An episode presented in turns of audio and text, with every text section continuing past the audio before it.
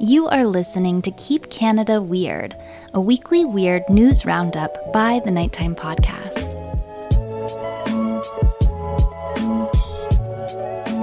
Hello, listeners, and welcome back to the weekly Keep Canada Weird discussion series. If you're new here in Keep Canada Weird, my pal Aaron Airport and I seek out and explore the more offbeat Canadian news stories from the past week.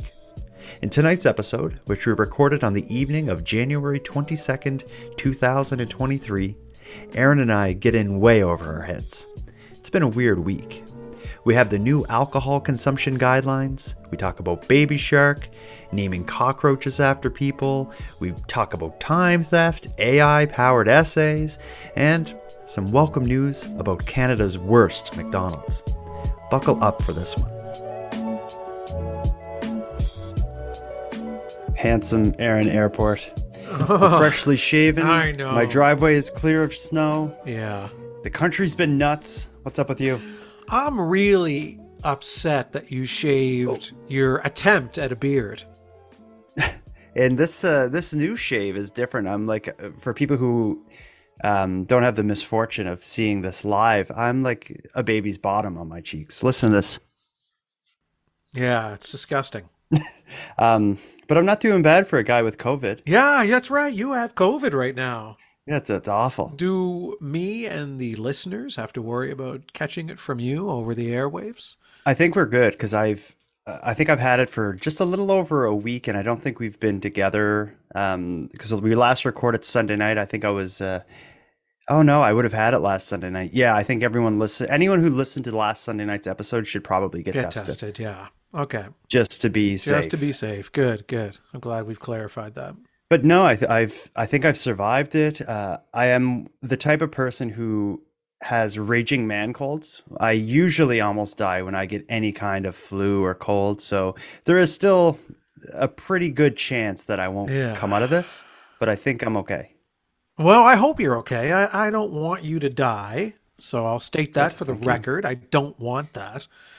Good. That's that's on the record yeah. now. Um, But you may notice my beverage of choice has changed, at least during this recording. I'm not drinking my Diet Pepsi. I am drinking a skull of red rose tea, like a true Cape Breton. Yeah, yeah. Like a Gothic I've got, Cape Breton. Uh, a glass of red wine tonight. Well, you know what?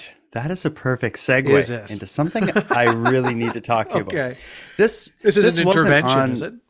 Well, it may end up having to be because I didn't know that Health Canada has changed their stance on how many. You didn't know this? Well, I don't drink. I drink two. I, I drink one alcoholic drink every two or three years, I would say, is about my average. Oh, so you're well below what Canada is now recommending. That's good. You're... Canada, Canada's pumped about the way I drink.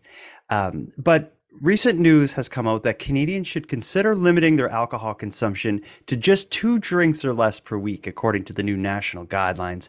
The recommendations were released this past Tuesday by a group called the Canadian Centre on Substance Abuse and Addiction. And they say drinking more than two standard drinks, which is the equivalent of thirteen point four five grams of pure alcohol, at a time is associated with increased risks, yeah. such as, you know, cancer. They're basically saying if you drink more than two drinks a week, You made you're you're of like above a mild risk of dying. Yeah, I think it. There's probably some kind of notable increase in the risks that can be argued. So now they can only recommend that you have one to two drinks a week. But to me, whenever when any vice that you have in your life, so whether it's you know alcohol or smoking, scratch scratch tickets. tickets or whatever it is, the things that we enjoy the most are the things that are going to kill us, right?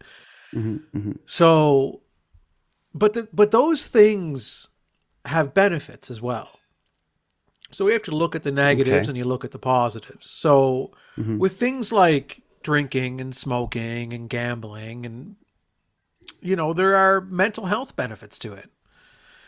So alcohol, for example, like enjoying a glass of wine with you tonight and the listeners, is very relaxing mm. and very pleasurable. And there's a lot of health benefits to feeling that way. Um, you seem to be taking the news okay, 'cause, but you're not a heavy drinker, but no. you're a regular drinker. You seem to be taking the news okay. Did, have you heard about the viral video that's going around? It's it was shot by C H C H News in Ontario.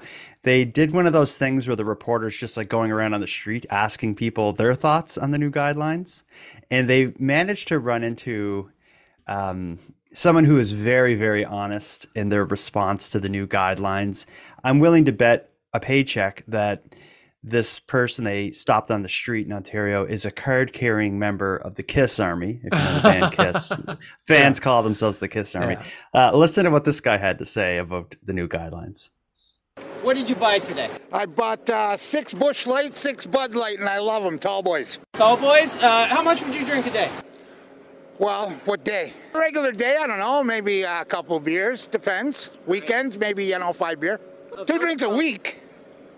What do you think of that? Well, that's just not uh, feasible, not in this country. Well, come on, man, two drinks a week, what's that gonna do for you? I mean, that doesn't even get you through a day. A reasonable amount, if you're, I mean, if you're at home, you should be able to have like uh, four beer. That's just, that ain't, that's just two more. I mean, I'll have six, but four is a fair number. But there shouldn't even be guidelines anyway. Why are you gonna tell me how much I can drink at home? Well, I guess the idea is, would you be concerned that you're at a higher health risk if you're drinking too much? No. That's the, the main point here is, why are they telling me what I can drink at home? What, can I have uh, two liters of pop? Can I have two liters of pop? Well, what's more healthy, four beers or two liters of Coca-Cola? Do the math. So I'm guessing that this information about the new guidelines isn't going to change your life. It's heartbreaking, and I can't even believe it. Rock and roll! Oh, wait a minute. You can't handle the tooth. I love that guy. Yeah, yeah. I think he's on the verge of having his own show on some platform somewhere. uh, yeah, I saw that video today. I saw it today too. I was uh, I was uh, scrolling through. I think it was TikTok. Okay, and I saw and it. He's there. Going around. Yeah, uh, I love I love a good honest reaction like that. What I like when they ask him, like, "What do you think is a normal amount in a day?" And he's like, "What day? What day? Wednesday." Yeah, that guy's uh he's all right with me. I, I have like a feeling he's lovable. He's, he's he's doing more than two a week though. I'm pretty some pretty confident. Beer company needs to hire him as their mascot and put him in commercials. And I mean, this guideline thing, I don't know. Before, it used to be you could have one a day. You know, like they used to say a glass of wine a day was good for you. Mm-hmm. Now it's, yeah, my grandmother's always yeah. said that. She's ninety-two or three, so yeah, I don't know. I I think I think they're probably splitting hairs with this thing, with this new kind of research. I don't know. I'm not the one that did the research, so I don't have the data in front of me, nor would I be able to interpret it if it was. So yeah, I I also don't follow the Canadian food guide, so this is either. I'm not going to get you up know, in arms. I eat processed food whenever I want. Mm-hmm. Who are they to tell Who me? Who are they to tell um, me? We're going to hop across the pond for a second. We got some listener mail coming in all the way from, I don't know, you try to guess based on the accent. Okay. This is what, what Jude had to say. Hello, people from Nighttime. My name's Jude and I live in the U K, and I'm just responding to your um, piece on goats. I've got four pygmy goats called Alan, Neville, Malcolm and Ernie. And um, they've got collars, and I walk them up and down the road all the time. And uh, just for the record, goat is the most eaten meat in the world, but not here because we don't eat meat. We love your show, and particularly the way you say hoose and aboot. Bye. So she ends it suddenly, but she actually... That's almost like she fell off of her chair or something. Yeah, bye. She called back almost immediately and added this. P S. I forgot to say this. I was born in a place called Lachine in Quebec. We say Quebec here. Um, uh, and I don't know whether that's a nice place. Is it a nice place? I've never been there. Bye. I've never Bye. heard of Lachine. I'm sure yeah. it's a beautiful place. Uh, yeah, she she can go on Google Maps and find out herself. Don't be so lazy. You're too busy yeah. collaring your goats. But if anyone knows any uh, anecdotes about Lachine, Quebec, let us yeah, know. Yeah, please can... do. Yeah, call right in and leave a lengthy voicemail about all of the graphic details about Lachine, Quebec. Lachine. Yeah, please. Um, well, Aaron, we got that behind us. We're caught up on listener mail. We've reacted to the viral video. It's now to get to the meat of this episode. And you, and you may notice I'm moving along a little quick. That's because we got, we got a, a loaded full... a, a loaded baked potato of a show here tonight. And this is even leaving out a few stories. Yeah. We got we got a lot on the go. Yeah. We're going to be talking about interesting ways to honor your ex-boyfriends and girlfriends. We're going to be talking about Baby Shark and how it can be used for security, the joys or horrors of A I-assisted essays. We're going to be talking about time theft. And then to wrap it all up, we'll talk about how Canada's worst McDonald's is closing. Yeah.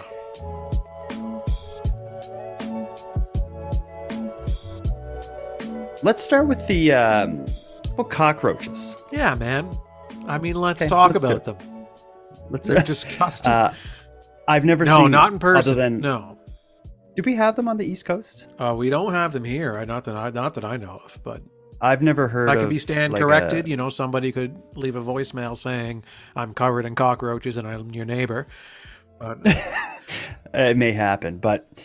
Let's talk about cockroaches in Ontario. With Valentine's Day less than a month away, people in Toronto were being offered the chance to name a cockroach in someone's honor. The Toronto Zoo Wildlife Conservancy, a partner of the zoo focused on fighting animal extinction, is behind this plan. Here's from their ad. Roses are red, violets are blue. Is there someone in your life that's bugging you? Give them goosebumps this Valentine's Day by naming a cockroach in their honor. So basically what they're doing is you can pay to have a cockroach named after an ex. Here's a, a little bit of a, um, well, I guess it doesn't have to be ex. It could be a mother-in-law. It could be anyone you have distaste for. Yeah, right, that reminds you of a cockroach. Here's a, a short news piece, a piece that'll give us a bit more info. Well, the Toronto Zoo is running a special Valentine's Day contest for jilted lovers and disgruntled employees. People harboring some frustration, well, they now have a chance to name a cockroach in honor of someone who truly bugs them. To name a cockroach, Torontonians can go online and dedicate their donation and select in honor of and fill in the blank with the name of their choosing. The zoo will release the most popular names once the contest wraps, but staff say so far, Jeff and Kyle are the most frequently submitted. It's an interesting way to drum up some money. I, I like it because it will get people talking and give, get people excited about donating money. Uh, it said in that report there that the two most common names contributed so far are Jeff and Kyle. Does that mean anything to you? Do you know a Jeff or a Kyle? That I know a Jeff and a Kyle throughout my life. But not standout. I don't have any pricks. Issues with them. Um, would you name a cockroach after someone? Would that be something, you, a way you could see getting back at someone? But are they going to know? Like, that's the only thing that would make it worth it to me is if yeah. they know. But if they get an anonymous card with a picture of the cockroach and they say someone donated in your honor to have, you know, your name emblazoned upon this dung eating beetle, but they don't eat poop. They eat wood, I guess. I don't know. What I don't know enough about cockroaches, but uh, I don't know what they eat. I imagine they eat anything that's in front of them. Uh, but they, they are creepy, crawly little monsters, though. And yeah, I think uh, I would donate. Um, but there's some, if it led to, led to a photo being sent to the person. There are some people I would certainly donate. Sure, to. there's there's a little bit of irony to this uh, to this story, though, is that huh? cockroaches live forever. So why would you want to name someone you have distaste for, that you have an issue with, after a cockroach that will live forever? Well, because then it's a permanent reminder of how awful this person is. They, this person no, but may you're, be dead you're and giving buried. That individual eternity, eternal life. Of an eternal embarrassment. Not embarrassment, eternal, because if you are a cockroach, you're fine with it. Okay, if this person is proud of because the Whatever person who does wrong doesn't always know that they're the, doing wrong. They think they're in yeah. the right. Yeah, the whole ignorance is bliss thing. But like, it, wow. it's it's a perspective thing. So if you talk mm. to my ex, my ex is going to give you one story. You talk to go. me, I'm going to give you an altered version of that story. Mm. And the truth lies somewhere in the middle. Yeah, that's right. Who is the cockroach, the ex or the person who named a cockroach after their ex? Yeah, exactly. So who's more mature here? The person who's not naming a cockroach after the other, their ex-partner, or is it the other way around? Uh, so to me, this there's a lot of holes in this campaign. Yeah, if I, I guess I was I was wrong where I was seeing it as a permanent reminder of how awful this person was that was named after a cockroach. But I guess more than anything, it's a permanent reminder of a dysfunctional relationship, two versions of a dirty story. The truth is somewhere in the middle. It's on the it's back really of the like when you allow someone to name a cockroach after an ex, you're only getting one side of the story and you're and you're going with it. I think mm. for this campaign to really work, you have to apply. So I'm going to say, say I have an ex, right? And I feel like I was the one that was wronged in that relationship. I have to approach or call or apply to this organization to name a cockroach after my ex. I give all the details that I know it to be true. And then mm. the organization has to do its due diligence and call my ex mm. and get their side of the story. And then also maybe dig even deeper and contact friends, family, and try to build an actual truth as closely as they can to, to what actually happened between these two lovers. And then they say, we accept your application and we will name the cockroach after your ex because they did wrong you. Or they say, you know what? We got all the sides of the story. And to be honest, if anyone needs a cockroach named after them, it's you. I, lo- I would love to serve on the board who is involved in making those decisions, or one of the investigators well, working that's for the, the zoo. That's the waiver that you sign when you fill in the application. It's like, this yeah. is going to be a truth-seeking board of individuals that will determine, and they will be the jurors to determine who is on the side of the cockroach and who is the person to give the name to the cockroach. I like it. Um, I think the zoo needs to rethink this whole thing. So yeah. I think they, they it's more complicated than I intended to get into. Uh, I didn't, I never thought of the layers to that. Mm. Let's move on to a story that Uh, I think it's going to be a lot more simple. You, you know the shark, the song "Baby Shark," right? I've heard about it. Yeah, people with okay. children had, talk about it. Yeah, because it's it's a short, repetitive song that little kids, like toddlers, just can't get enough of. And to most adults who've heard it for more than I don't know seven minutes or something, uh, it is beyond nails on a chalkboard, and it makes you want to just jump off the nearest highest object. Well. The song Baby Shark is being weaponized. The streets of downtown Nanaimo are normally quiet in the evenings and overnight, but now you can hear this playing on Commercial Street. N Y L A Fresh Thread Clothing has started playing the popular children's song Baby Shark outside the store overnight to deter loiterers. It's a huge health and safety situation for my staff. I mean, like, I've lost some staff because they don't feel comfortable coming downtown. Leaving at nighttime is a problem, you know, the open drug use and that kind of thing. The menswear store opened in twenty fourteen and has recently been the target of theft and property damage. Zhevietsky says in the last six months there have been fires started in the store's front door alcove, and the windows have been broken three times with merchandise stolen. Urination, vomiting, feces smeared on the windows, food, and like all, all this different shrapnel. And he isn't the only one dealing with this problem. Red Shelf Decor told C H C H News just a few weeks ago that it was broken into twice in one night. I thought maybe what I could do something as a deterrent, but not uh, not be a... Um... a nuisance to the community, have something kind of like, that's still fun, but quite annoying. N Y L A started playing Baby Shark in its alcove one week ago, and the catchy song has been working. It's also become a hit with the business community. Ever since I've started playing that, we haven't had to clean up any needles. There's been no garbage left behind. There's been no one sleeping in overnight, which has been wonderful. You know, it's for us, the staff feel a lot better about it. And it's even getting the backing of area residents. I think that's a great idea. That's super annoying, yeah. It's a really cute, fun idea. Yeah. I was at Costco yesterday and people yelling Baby Shark across Costco at me, and you know, it was the gas station, same thing. Grandma Shark to Javetsky wants to make it clear that while this song can be annoying, it's not an attack against the homeless, but rather a fun, light, low-cost way to protect his business and staff from further damage. Maybe this one, as I'm reading it, I'm thinking there are a few layers to this that are a bit complicated. I agree. For one, yeah. for one, um, yeah.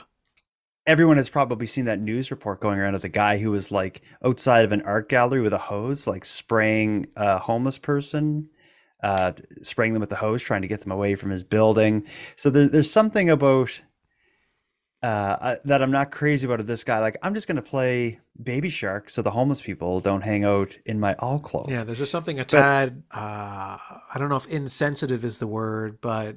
I'm surprised he's on the news uh, saying that. Bragging about it, yeah. Or even saying like home, like unhoused people. If he hadn't just left it at loitering, I my mind would have been went if to the like, way you know, it was teenagers. Framed was more yeah teenagers loitering, then you could be like yeah okay you know I could mm. I can get on board with uh, that. Um, but yeah. This is a bit more challenging to swallow. Mm-hmm. Um, one thing that should be considered though is how this starts is a church near near his place of business is offering like, you know, free food and lunches and stuff to unhoused people. But I think what is happening is that service, say it opens at, I don't know, ten thirty, eleven in the morning or something. People are coming there the night before and like camping out and wanting to be near there because they're going to get food the next morning. So that's kind of given him, it's made it so that he's now in an area where this has, you know, overnight has become a problem. To me, it seems like the simple solution is that, I don't know, have some kind of space on the church grounds where people can camp out so they don't have to go camping out in like front doors of stores and yeah. stuff. Um, yeah, so that that aspect of it, I'm not, I, I don't like also, that side of it. Yeah, that aspect rubbed me the wrong way as well yeah. when I was as, reading the article. As far as, as far as the song being used, I can completely understand the... Um, the effectiveness of that. Let's say take away the issue of how the homeless are being treated in our cities and the things they're left to to do to get by, and think instead if it was being used because kids were skateboarding outside or sitting in uh, on the front steps of the building having cigarettes right. let's say all having night cigarettes. That's having them um, you don't say smoke anymore, it's like I'm having cigarettes I'm having cigarettes do you think uh I think in that case, it would be appropriate. I agree. I agree. There is something distasteful about this motivation to sweep away the homeless off of his I d- property. I guess. Yeah. I'm, and I'm surprised he says that to the news. What like the, yeah. like the, it, it's almost like one of those things where it's like, he should have kept that in his head. Yeah. Like, yeah, it's every once every once in a while we come across a story where you're kind of shocked that the person is complaining about it. It was like when they wanted to make the men's shelter and, and they were evicting the the dog oh the trainer. Dog walking business. yeah, the yeah, part-time it was, just dog kinda, trainer. It was hard to sympathize with. It, it. was, yeah, that was that was um, a just grin. You should just grin and bear this, lady. Just move mm-hmm. on, because going to the news publicly to complain about them turning that building into a men's shelter, a much needed men's shelter. It's just, it's not a, it's not a hill to die on. So what you just said there and what we just kind of talked about was this idea of um, some things you need to just grin it and bear, and you don't want to find a platform for your controversial and yeah. in some cases disgusting views. Uh, here's another, let's move on to this next story. This also is in B C. This involves somebody who very much should have just grinned and bore the brunt of being fired from their job. They tried to stand up for themselves for being let go from a job, only to have it backfire in the most epic way. Yeah. Listen to this.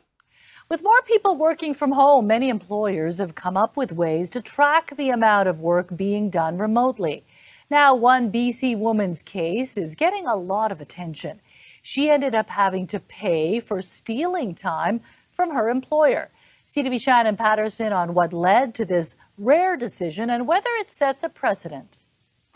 When her employer fired her for cause, a B C accountant who'd been working from home took her wrongful dismissal claim to the Civil Resolution Tribunal, seeking five thousand dollars for unpaid wages and severance. But it backfired. The employer was successful in showing that they did, in fact, have just cause to terminate her uh, for misconduct. Um, based on time theft. Reach C P A had installed tracking software on Carly Bessie's work laptop. The tribunal found she hadn't worked fifty point seven six hours that she claimed she had. Bessie denied the time theft, but was ordered to pay her former employer just over two thousand six hundred dollars. And that doesn't usually happen. We do see a lot of cases where there might be some misconduct in terms of dishonest behavior like time theft, which would lead an employer to terminate someone for cause. But I haven't really seen this before, where an, an employer is actually awarded damages for that time theft. Interesting thing that has developed during the pandemic and to date with these hybrid environments is more discussion amongst employers with their counsel and with their consultants and with their H R teams. You know, should we be tracking time because we don't see them, because we're not constantly around them to be able to monitor performance. So that is a concern, I think, for a lot of workers, that, that this is going to become some kind of new normal. They say if there's trust between the employer and employee, electronic tracking shouldn't be necessary. Never heard of this concept of of time theft before, but I guess it's ultimately it's like billing your employer for hours you didn't actually work. In this case, this uh Carly Bessie in B C, uh, she was being let go. She tried to fight it. Uh, in their response, their legal response, they showed that she actually appeared to not have worked the hour she's claiming, and they ended up making it so, or she ended up having to pay just under three thousand dollars to the employer who let her go. Um, and they were able to learn this as a result of tracking software that was on her computer that would look at things like how often you hit a key or move your mouse. Sure, or whatnot. Sure. Uh, interesting, but it's interesting. I, I, I have guess a lot I'm not, to say about this. I don't, because because you work from home a lot, so this is something that yeah, and we're not in, tracked in your ballpark. We're not, we're not tracked, but it, you would think most employers would have a way to track you aside from just like, did you move your mouse? I don't think or hit they should. Though. I don't think they. They should do that, because I don't think productivity is measured in how much you're moving your mouse and, you know, sitting in front of your computer from literally nine to five in the time frame that they consider. That's such an old school way of working that they're trying to force into the work at home environment. It doesn't work like mm-hmm. that. People are productive in different times of the day. People are productive for different amounts of time at one given moment. Everybody mm. works differently. And to try and cram everybody into one cookie cutter method of working, it's just not effective. And it's such a dinosaur way of trying to think, well, if your butt's in the chair, then that means you're working, you know, and it's nine to five, you know, like, yeah.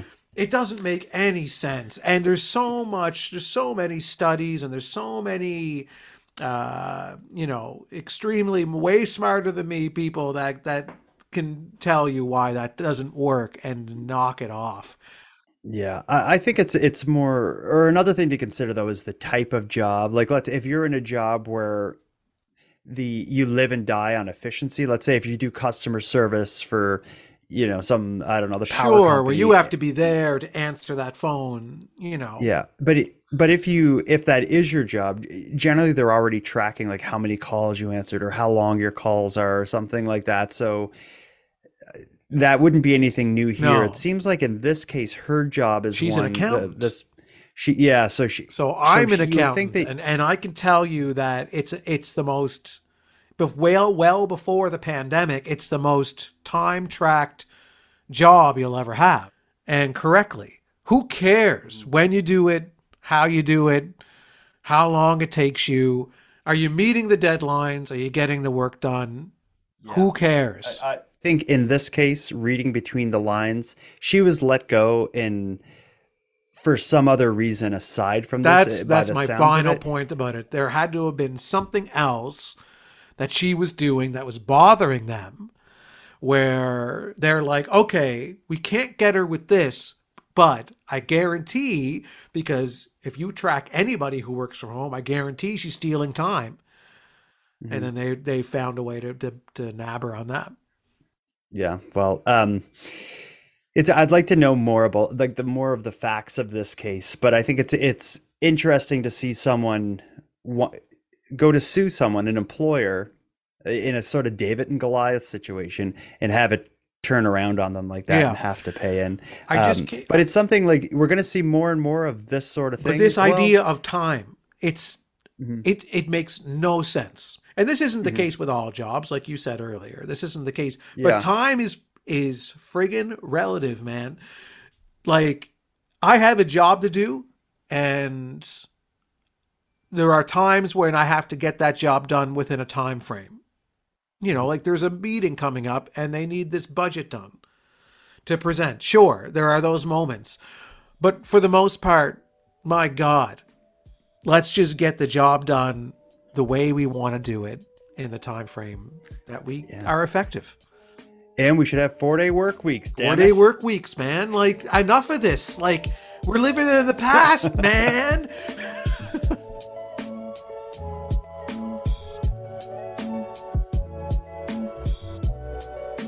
Speaking of living in the past, the world is changing. We have employers tracking our information. We have Baby Shark being blasted at the unhoused outside of businesses. Artists are also feeling the pinch. Um, we, you've probably, anyone who uses the internet would have seen over the last couple months, everybody have, were changing their profile pictures into these A I generated artistic renders of themselves, which then led to this discussion about how that is indirectly stealing from other artists. I'm sure you've seen posts about oh, yeah. that. I don't know if you're aware that this whole A I thing, artificial intelligence, isn't just attacking like graphic designers and visual artists. There is a huge uh, issue with A I, artificially intelligence generated writings yeah. and essays. I'm going to play you a, a short clip uh, that outlines the issue, and I got something to say about okay. this. A new A I chatbot has universities scrambling to figure out how to prevent cheating. Cheating scandals are not new, but a new viral sensation, ChatGPT, has impressed millions with the essays and stories it churns out after it's asked a question. C T V's Tamina Aziz on how B C universities are trying to stay one step ahead of those who use technology to fake an assignment. But that's pretty impressive. You can ask it to write anything or answer any questions, and its responses oh, okay. are immediate and human-like. Just warning you against uh, how unethical it is to use um, ChatGPT for generating an essay, but it still goes ahead and generates it.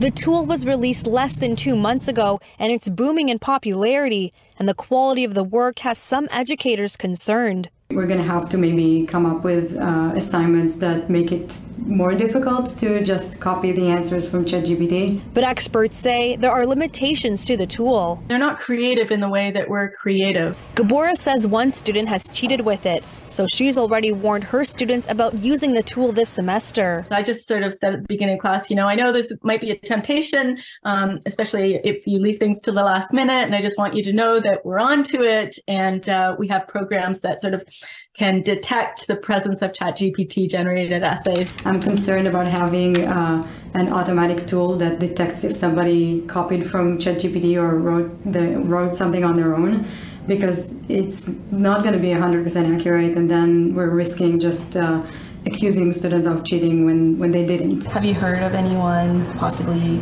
being tempted to use it to cheat? I've heard of people trying but not succeeding. I think it's helpful. Most people probably haven't been using it, but I think in a couple of years, like as it gets better, which it will, I'm sure it will be a, a serious problem. And experts agree. They say it's time to embrace the tool, incorporate into classes, and use it to help students. But it's unclear how that can be done. In the meantime, educators say to build trustful relationships with students and assign projects that focus less on regurgitating information and more on critical thinking. Yeah, so the, the this particular A I writing software, mm. it's called ChatGPT, yeah. and it's a it's a big deal, and it, and it's new, like which is scary mm. because you can use it now to write anything, essays and poems and stories. I got it to write but a few what, songs for me the other day. What, what what's it going to be able to do in five years? Well, I what's going to do in fifteen years? Yeah, I've messed with it. I was shocked at how effective it yep. is. Um, yep. It's what the real I just deal. did. What I just did before uh, before we went live, I was trying doing some different things. I was asking it a few questions about, you know, like history and and stuff, and and it was giving me answers that were like, I don't know, similar to what would be on Wikipedia, except it was written as if it was, you know, a person talking to me, which was interesting. But then I tried the more creative side of it, and as a test, I said to it, and I did this just earlier, I said, write me a poem called Keep Canada Weird. And listen to what it turned right. out. And, it, and it's instant. Like I, I wrote, write a poem called Keep Canada Weird, hit enter, and it spit this out immediately. It said, let me have it here. It says, keep Canada weird, let the moose roam free in the wilds of the north where the rivers run deep, where the mountains stand tall and the lakes are crystal clear. Let us keep this land wild without any fear. Let the beavers build their dams and the bears roam wild. Let the lynx and the wolves roam the forests and the wild. Let us keep this land true to its natural state. Let us keep it Canada weird before it's too late. Let us celebrate our differences and embrace our quirks. Let us stand tall and proud and never hide our quirks. Let us keep Canada weird in all its beauty and grace, and never let the world change, especially this place. So let us keep Canada weird and keep it true to its natural ways. It's all we can do. Let us always remember to keep Canada wild and never let it change, this special child. This special but child. It's, oh like that God. Like that was a stupid poem, and it was rhyming uh, a lot of the same yeah. wild yeah, with quirk wild with quirk. But some other things that I was doing, like using it so you're not uh, kind of like searching a um, encyclopedia or something. I would ask it things like, uh, here's an example. Like if I said like, uh, I don't know, um, what is the population of Canada? Of course, I could just Google and find the answers. But what if I wrote something like, what is the most unique thing about Canada? Because that's kind of a bit nuanced to answer that question. The way it answers, it says, one of the most unique things about Canada is its, uh, is its diverse and multicultural society. Canada is home to people from many different ethnic and cultural backgrounds, and the diversity is reflected in the country's food, music, art, and festivals. Additionally, Canada's vast size and varied geography, including mountains, lakes, forests, and tundra, also makes it unique. So that is, um, that one... That's written well. It's almost like if you were in high school, that could be a question you have to answer. Yeah, yeah. I think when you're when you're dealing with essays and getting it to take factual information and structure it like into a narrative that you would something yeah. digestible. Yeah. Like I think that's where it thrives, because when it when it starts to get into creative ventures like writing a song, um all those people that have that have gotten very successful songs, and I think depends on how you structure mm. the question. So, but for me, where I was just generically being like, write me a song about love, or write me a song about someone falling in love with you, or whatever, it was just, it was being very uh, weird. And full disclosure though, you've, you wrote a full album about a user falling in love with its computer. No, the other way around. Well, the computer falls in love with the yeah. user. Yeah. It's a laptop computer. Uh, yeah. Yeah. Uh, I that's like right. the song, Never Fold Me Down, the laptop. Never Fold Me Down. Yeah. um, I just, I just asked Chat G P T, how can I put Tim Hortons out of business? This is interesting. Oh, I didn't think it would be able great. to answer it. Actually, my exact question was, how can I put Tim Hortons out of business? So here's what it says. As a language model, my purpose is to provide helpful and accurate information, and I'm not able to provide advice on how to put a specific company out of business. Additionally, it's not ethical to wish for a specific company to go out of business. Dot, dot, dot. And then it answers my question. Tim Hortons is a well-established brand with a loyal customer base, and it would likely take a significant effort to put them out of business. If you're an entrepreneur or business owner, the best approach would be to focus on providing a unique and high-quality product or service that differentiates you from Tim Hortons. So I guess what it's saying here is we should open a coffee shop. Is create competition and, and then... Yeah, I need an way. easier, more simple way. Yeah, it seems that at Chat G P T always clarifies either before or after what it when it provides you an answer. It always kind of clarifies, you know, things you should mm-hmm. consider.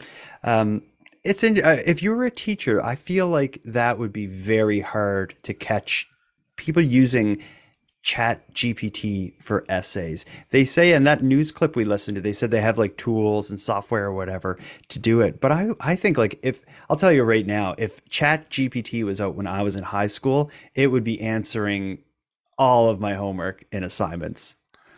I know yeah. it would. I would have like, I, I was, I just. Well, the same thing was kind of happening. Rewording. When Google was a started becoming a thing, like when the internet started coming out, like I remember it was, uh, you know, unethical for me to print out information from the internet and copy and paste it into a project because it had to be my own words or whatever. Like I, you know, there was all those questions being asked when the internet first started making its way into people's mm. homes.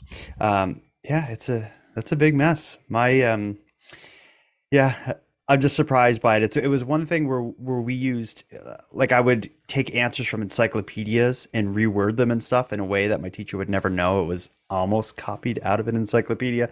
This is a, a whole different beast. And I think in five years, it's going to be even more complicated. And in fifteen or twenty, yeah, this is going to change.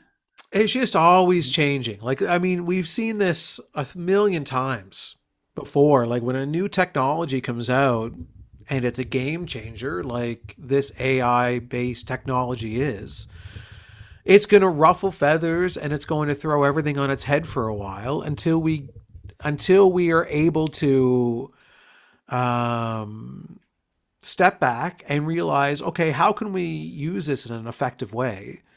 And in a way that is conducive to learning. And there's, there's so going to be so many ways that they can use Chat G P T or A I based programs like that in the classroom to encourage learning and foster mm-hmm. it.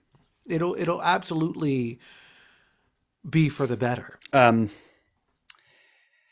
let's move on to something else that will be for the better.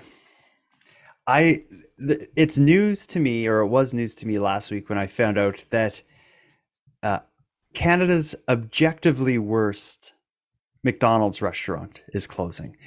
This is a McDonald's restaurant that is uh, downtown Ottawa and re in, on Rideau Street, I guess is the pronunciation. Yeah. And this is, I've asked my brother about it. He lives in Ottawa, and this is, this specific McDonald's is infamous for late night incidents, fights, assaults, weird things happening.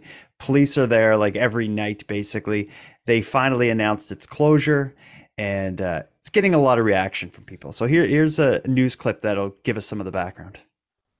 Good evening. Yeah. We begin tonight with a C T V exclusive. The notorious McDonald's restaurant on Rideau Street is closing its doors. A regular stop for police most weekend nights. It's now set to close permanently in April after thirty-eight years in business. C T V's Natalie Van Roy joins us live with the latest developments. Natalie?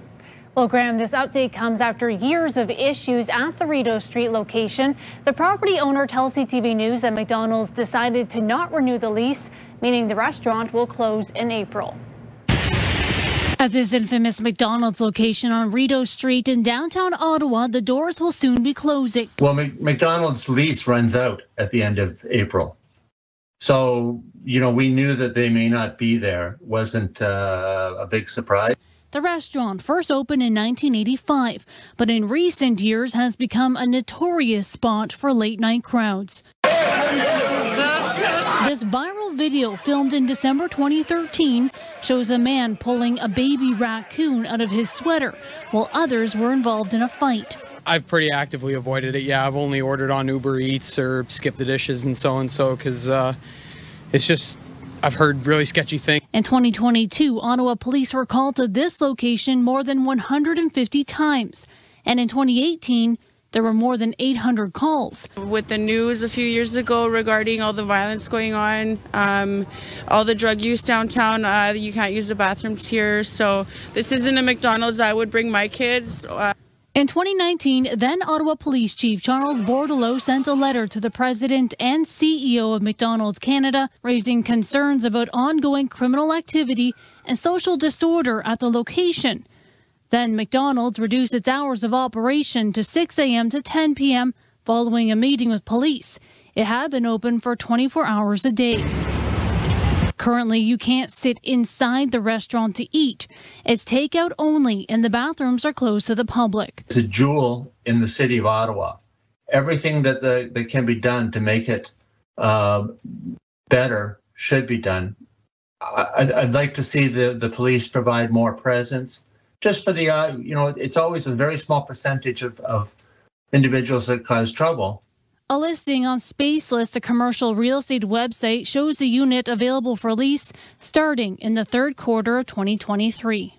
I think we've all been to like uh, somewhere in our town that's kind of like the crazy late mm-hmm. night place. Here in Halifax, we have the Spring well, Garden. I'm one? not thinking McDonald's. I'm thinking more so just uh, Pizza Corner in Halifax.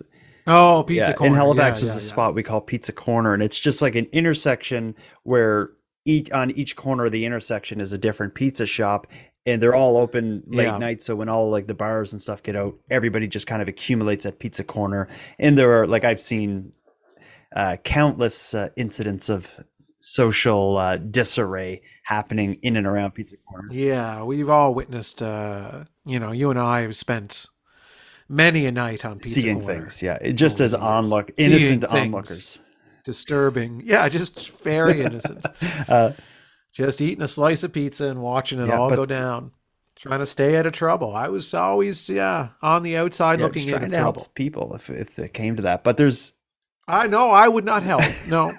um, I'm on the yeah. outside. I am no. I'm not here to help. I'm not here to cause trouble. I'm just here Somewhere to watch. in the middle. I'm just here for the, I'm just here yeah, for the comments. But it's uh, any kind of late night place that is heated, has seating, has bathrooms, anything that's open twenty-four seven. It's an invitation to craziness. And then at McDonald's, it's so cheap. You go in there with three dollars, you get food, and it's yeah, it's drunk and, yeah. food, right? Like you're you're stumbling home. It's three in the morning. Like who wouldn't want to eat four cheeseburgers? And, and it's only going to cost you like eight yeah. bucks or something to do that. And I know, yeah. and it's quick, and it's like you can eat in, you can take it home with you. Like it's yeah, perfect. I can, I could see I why, it. But I don't think it's unique to the McDonald's on Rideau, Rideau Street in Ottawa. That one, no, because that McDonald's on Spring Halifax, Garden, I felt yeah, was always terrified like in there because we'd stop there a number of times walking home. Yeah, and it's just bar. craziness in there. Uh, but I think any yeah. city that has a twenty-four hour McDonald's downtown, or Tim Hortons downtown for that matter, craziness goes on in there at night. It's this Rideau Street one. For sure. I don't know yeah. what it what makes this one so wild. But did you see the clip that was they talked about in the with the rac with yeah. the raccoon? It's unreal. It's such a bizarre little yeah. clip. It's like there's all this chaos and fighting going around. It's just, this person just pulls out yeah. a raccoon out of nowhere. For people who haven't seen it, you can find it online. Yeah. It's it's basically a brawl in McDonald's. There's it looks like there's twenty-five people throwing punches at each other, falling over each other, grabbing on yeah. each other. And as someone is filming the fight, someone just in frame, like in, in the video, just takes a baby raccoon out of their jacket and just holds it there. It's like, what the hell is happening here? But it's just, it's such a, like, it's almost like they're going to use it as a weapon or, or something. I like, feel like bleh. they're showing the raccoon the fight because they kind of hold it by like the scruff of the neck. No, I feel like it's like, if anybody steps to me, I've got a raccoon because raccoons are violent. They will claw your face uh, I wouldn't off. want to get touched with one. No, it's like, I'll give you rabies if you step to me. uh, what a mess. But it, it is closing. It seems like they tried to do everything to make it work. They limited the hours. They made yeah. it so you can't use the bathroom. You can't even sit in there. It's, I guess, the final straw is we just got to shut it down. But it says a little bit about, it says a little bit about law enforcement in the city that they couldn't make it work. But I guess we could not have McDonald's if they wanted to keep it open. Could they not have just had like two security guards in there? Who knows? Um, I, I would I think know. of. I would have to be someone. I would have to be someone who worked at that McDonald's to understand more about yeah what how and, it's all. And they said in, in that article that we listened to, they said there were complaints to like McDonald's corporate, and I'm sure corporate McDonald's doesn't want this one location being a haven for drugs and fighting and all this stuff. They may yeah. be like, you know, just shut that one down. We'll stick with the other twenty-five million. Sure, it, it probably depends on the arrangement, because I don't, I, you know, not all McDonald's are run by corporate mm-hmm. office. Some of them are are just like a business entrepreneur who uh, pays for the rights to sell McDonald's products mm-hmm. or whatever. Like that's how you can have some still selling the pizza at, at kind of uh, very rare yeah. locations. And uh, Johnny Mac in the chat did the the math there. It said in the article that that McDonald's was getting about eight hundred calls a year to police. That's two point that's two point yeah. five ish calls to police a day. A day. You yeah. could not pay me to work there without like full body armor. No, no, no. Unless I was in a shark cage, which would be amazing. I'm just swinging in a shark cage, like doing the books for this business for this McDonald's. Like, oh my God, they're fighting out. There's so many raccoons. Uh, well, Aaron, I think we, we covered a lot. I, I'm, I'm exhausted from the week. Yeah, it was rapid fire tonight. We had a lot to get to and there was a lot to say. It's going to be like this next yeah, week well, too. So because I had to push in. off three stories tonight to next week. So it's, and I did the same yeah. thing last week. People yeah. need to chill. They need to slow down in Canada for a little bit so we get caught up. Things are getting hot in this country, you know, man. I, Things are I blowing think it's the up, Canadians' man. way to try to make this a twice a week series. People want it; they can taste it. They want more. And Keep they're just Canada weird because Canada's so. And they're just doing weird. freaky things out there, trying to get us uh, fired up more to do it. But we'll see. They'll really they'll have to ramp it up a bit more if they're hoping for that. But um, let's put a bow on this one. A really weird bow, Aaron. Until next time, Jordan. Until uh, next keep, time. Uh, bye. Keep your record. The throwback to Jude. Good one. All right. Bye bye. Okay. Bye.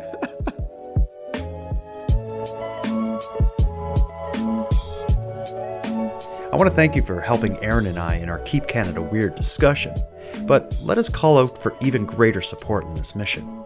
If something unusual happens in your town, let us know. And the best way to let us know is by sending a voice memo through nighttimepodcast.com slash contact. We both hope to hear from you. Now, before we wrap this up, let me give some thanks. Big thanks to Aaron Airport for sharing another evening with me and with you, the listeners of Nighttime. A shout out to the internet's favorite cult leader, Unicole, who provides this series' intro voiceover.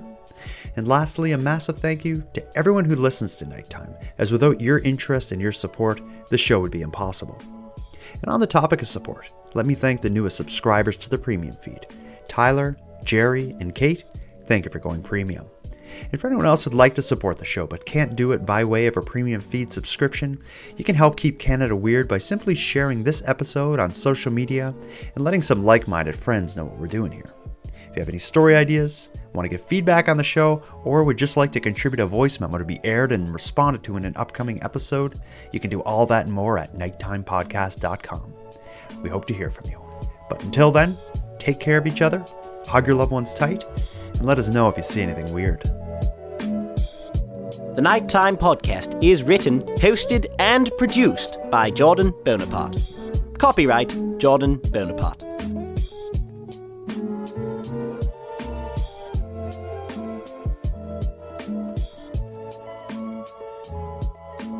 Uh, before we wrap it up, Aaron, people are asking to hear something from Computer Love Songs. Can I play one? Yeah, what, man, What's the best it. song on the album? Um, probably uh, If I Had oh, Legs. Yes. Uh, so let me see if I can find it. So if people want to find it, it's... It's on Airport's Bandcamp. Airport the band.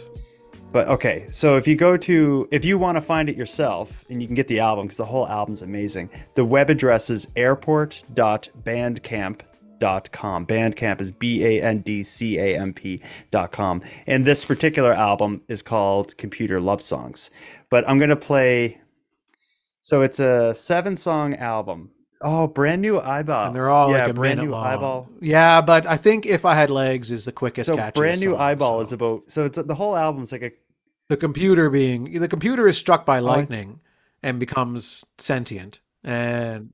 And falls in love with its owner. So and falls in love with its owner. Yeah. So it's kind of a, it's like a concept album. But isn't Brand New Eyeball like when it gets a webcam? No, well, it always, that's when it's awake. That's okay. when it first becomes sentient. And it's like, it's got this new eyeball. Then From the Top of Your Lap is an amazing song. Then it, you have Don't Use Him to Talk to Me. Don't Use Me to Talk to Him. Yeah, she because she's talking to her boyfriend uh, on on the computer. Yeah, that loves her. Then it has If I Had Legs, which we'll play. Scramble, which I remember. I forgot how great this was. Scramble is when it gets the computer virus. Yeah. Tongue in Tongue and Teeth is a wicked song. Uh, yeah. And then Crack the Code. So let's do If I Had Legs.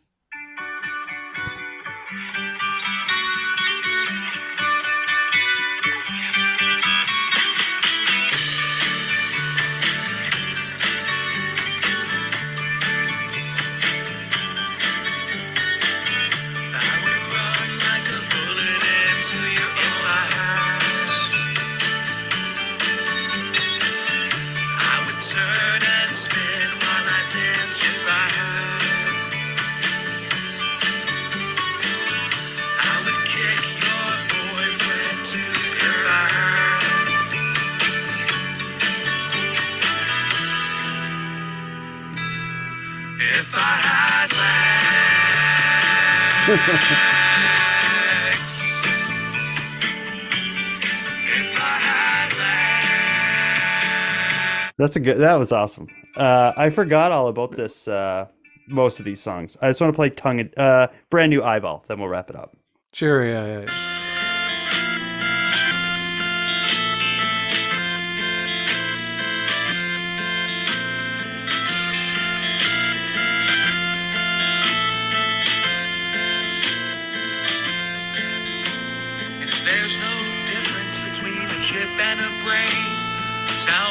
Difference between a wire and a vein, a fingers to feel, beauty can be seen. Tell me the difference between man and machine. My first time looking, I love what I see. I see you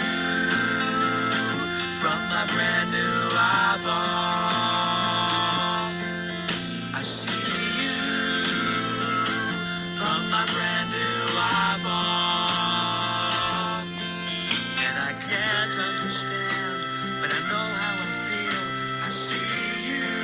That'll give them a taste of it. that's yeah, that's a you should it, yeah. You should like re-record all those. Yeah, yeah, they're just demos, so we could do a you know they they could use a nice beefy studio. Uh, yeah, because it's it's sound seven them. songs, about a minute each. You would be able to like if you had a nice studio for a weekend, you could make a killer album. Oh yeah. yeah. Um. All right, cool. Everybody, if you want to go, oh, Kristen in the chat says I'm the perfect, I'm the perfect amount of stones. Stone for this.